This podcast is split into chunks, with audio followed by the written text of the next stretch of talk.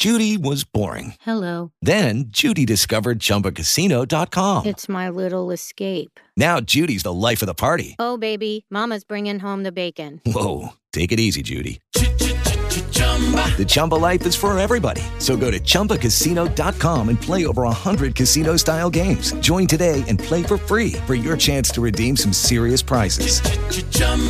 Chumba Casino dot com. No purchase necessary. Void where prohibited by law. eighteen plus terms and conditions apply. See website for details.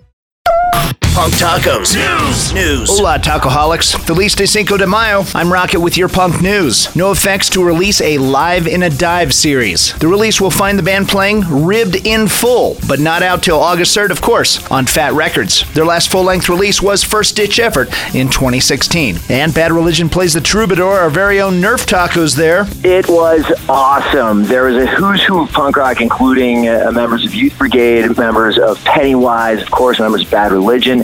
And it started off with a, a band called Tartar Control, who dressed as Mormon missionaries and then deliver hardcore punk rock, followed by Bad Religion's first set. Everybody's favorites were played, and then came back and did the entirety of the Suffer album, even down to part four, the Index Fossil. Every single song from that album, which is thirty years old this year, was played.